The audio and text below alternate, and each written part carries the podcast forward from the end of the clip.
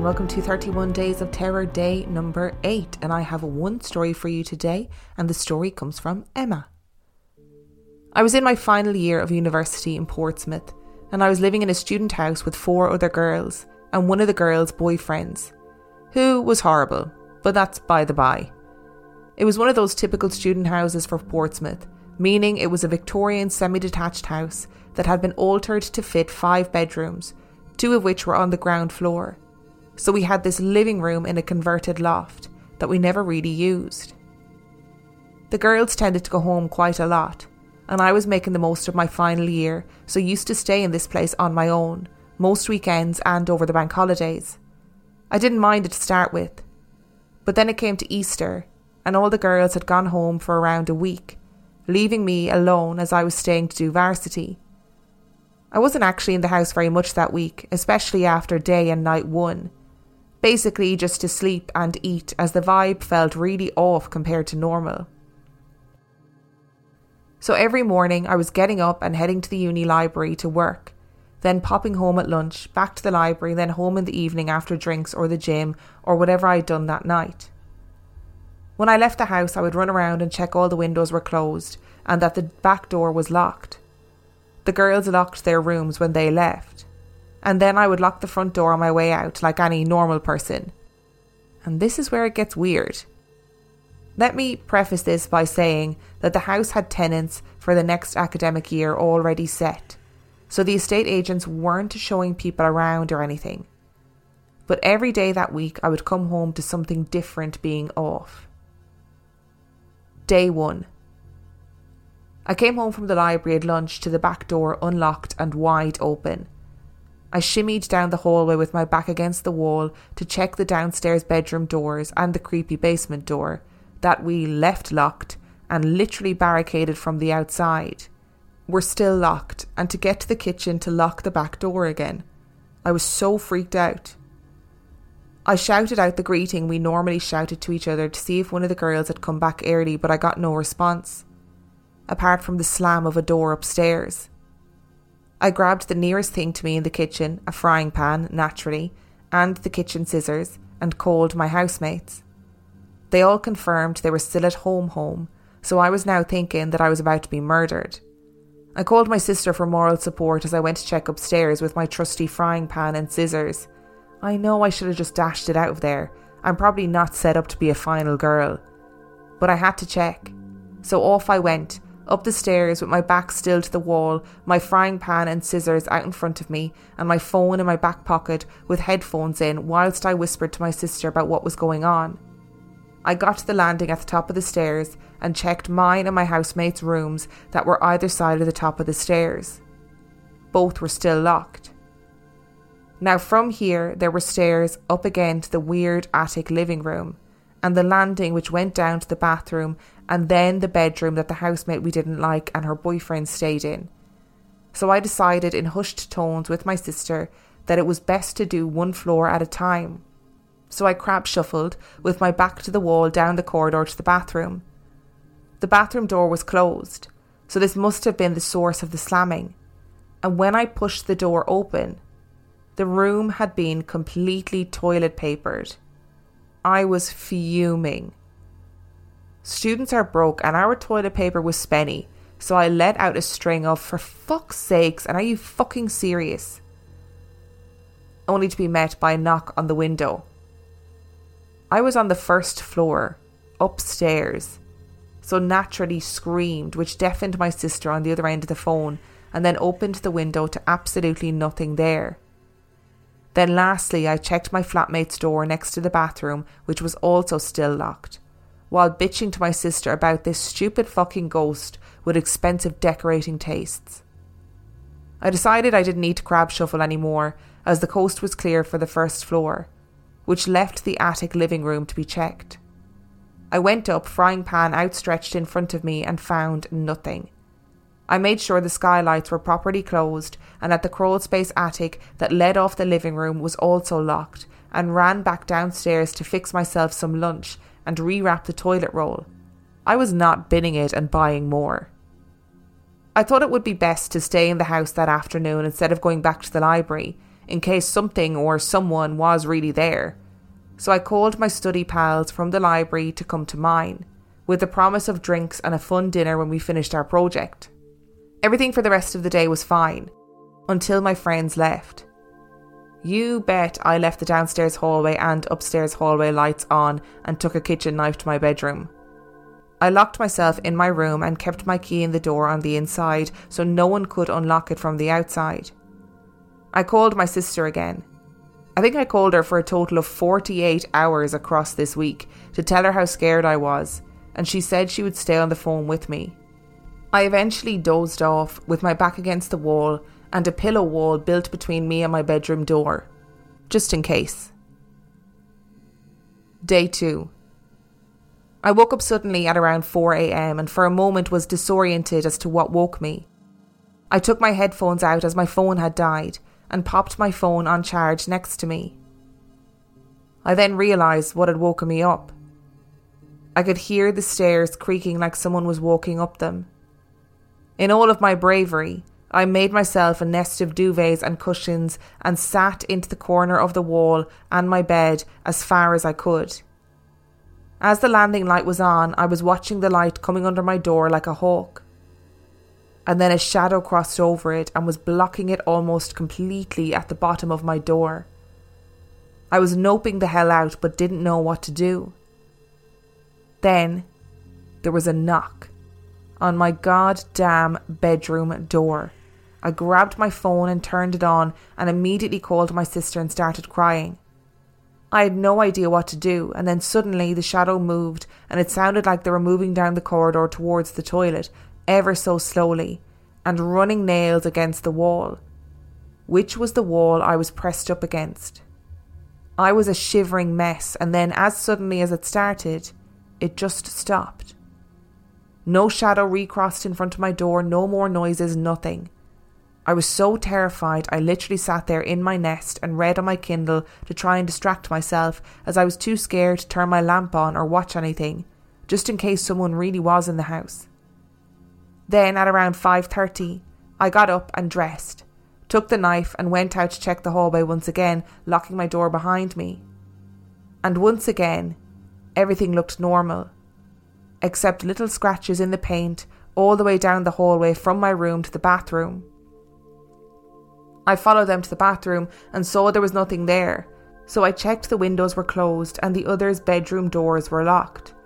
I legged it downstairs, checked all those doors, grabbed my breakfast and my lunch from the fridge, and got the fuck out of there to go to the gym before going to the library for the second that it opened.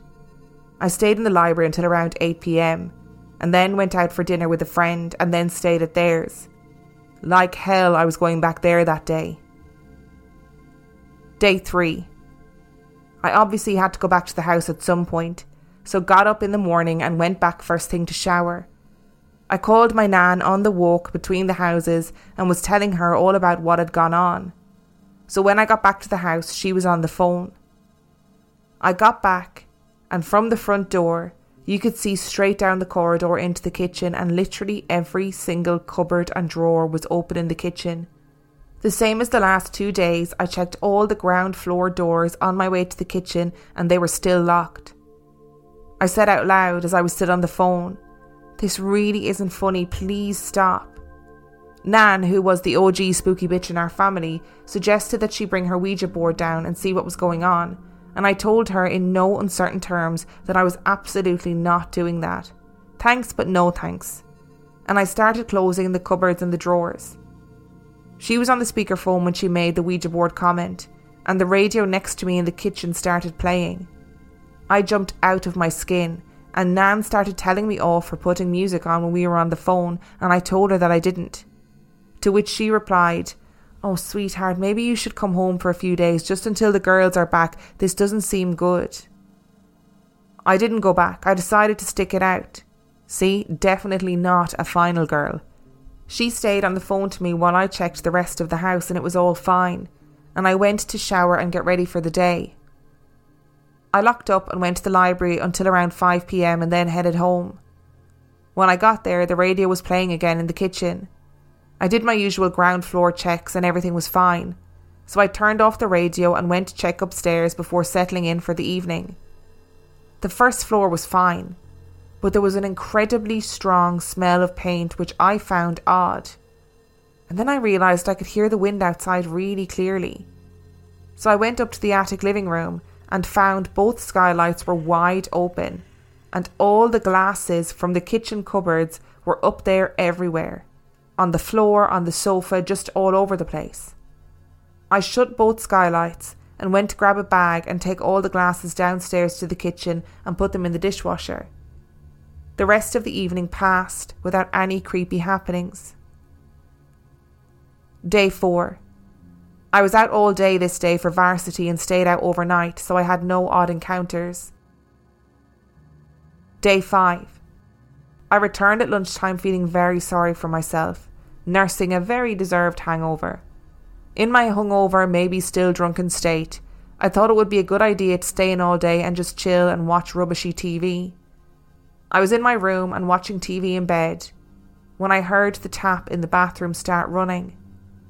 I went out to see what was going on, and the bath and the sink taps were running on full, so I turned them all off and ran back to my room.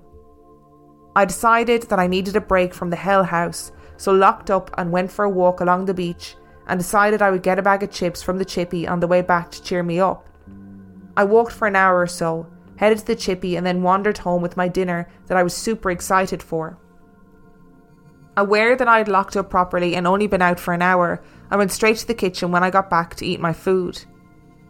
When I got back to the kitchen, I found that the oven was on the grill setting, even though the house was still empty, and turned all the way up to 280 degrees with loads of paper shredded in the oven.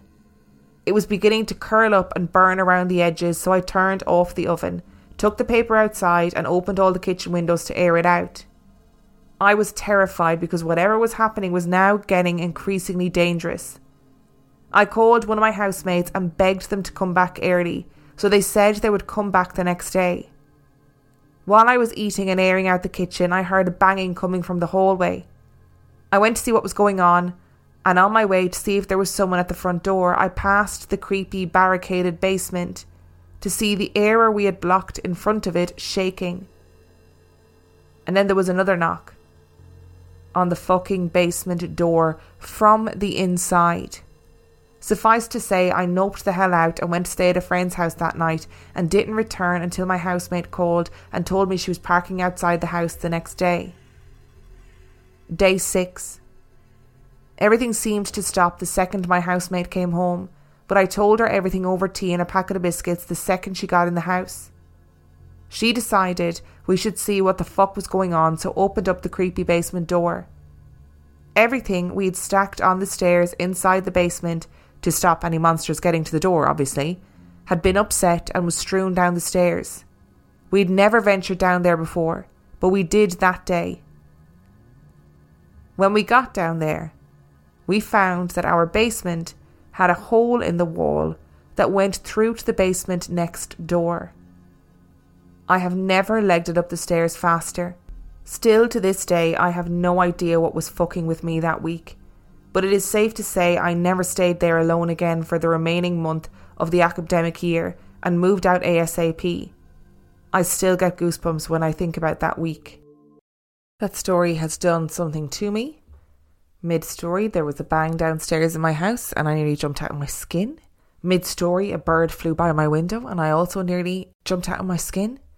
You know what the worst thing about this story is, and I know this is a paranormal podcast and we love a spooky story. The worst thing is, and I hate saying this because, like I just said, it's a paranormal podcast and we like anything spooky. I feel like that was a real person in your house. Honestly, I think that was a real person in your house. And that honestly makes it even worse. Like, if it was a ghost, yes, there was some very dangerous things happened, like all the shredded paper being in the grill. Oh no, I think there was a real person in your house. I'm sorry to be the one to say it. Did they know you were at home on your own for that week? And therefore, did they try and scare you? Were they trying to fuck with you? Like, were you lucky that your door was fucking locked that night? When whatever it was came down your corridor and stood in front of your door? Oh, God. I would also say as well, you know, if you're ever in that situation where you're in a house on your own and you're hearing footsteps or you're hearing spooky shit and you're thinking, oh, I'm this is freaking me out.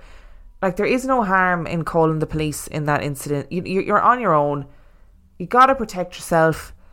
You know, you gotta make sure that you're okay. And even if the police come and there's nobody there, like, fine, there's nobody there. But I would be ringing the police if I was in that situation and I was in the house of my own. Like, was it the horrible boyfriend of the other housemate purposefully trying to fuck shit up for you?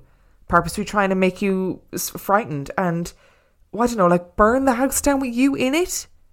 What was going on there? Like, why would it only happen for that week when you were on your own and not happen the rest of the time that the housemates were there? Unless you just didn't notice when other housemates were there because you always presumed it was other housemates. If you heard a noise when you're when the other housemates are there, you'd be like, oh, that must be somebody coming in or whatever, somebody coming home. Oh, that story has really, I have to say, it's really shit me up. It's really given me the heebie jeebies. Thank you so much for listening to today's episode. Thank you to Emma for sending in your wonderful story. Remember, if you'd like to send in your story, you can send it to real life ghost stories podcast at gmail.com. You can also check out the website real life ghost stories podcast.com. If you are desperate for extra content, you can sign up to Patreon, patreon.com forward slash real life ghost stories, where for $5 a month or $2 a month, you get access to heaps of extra content, as well as every single main and mini episode completely ad free. And on that note, I shall see you tomorrow.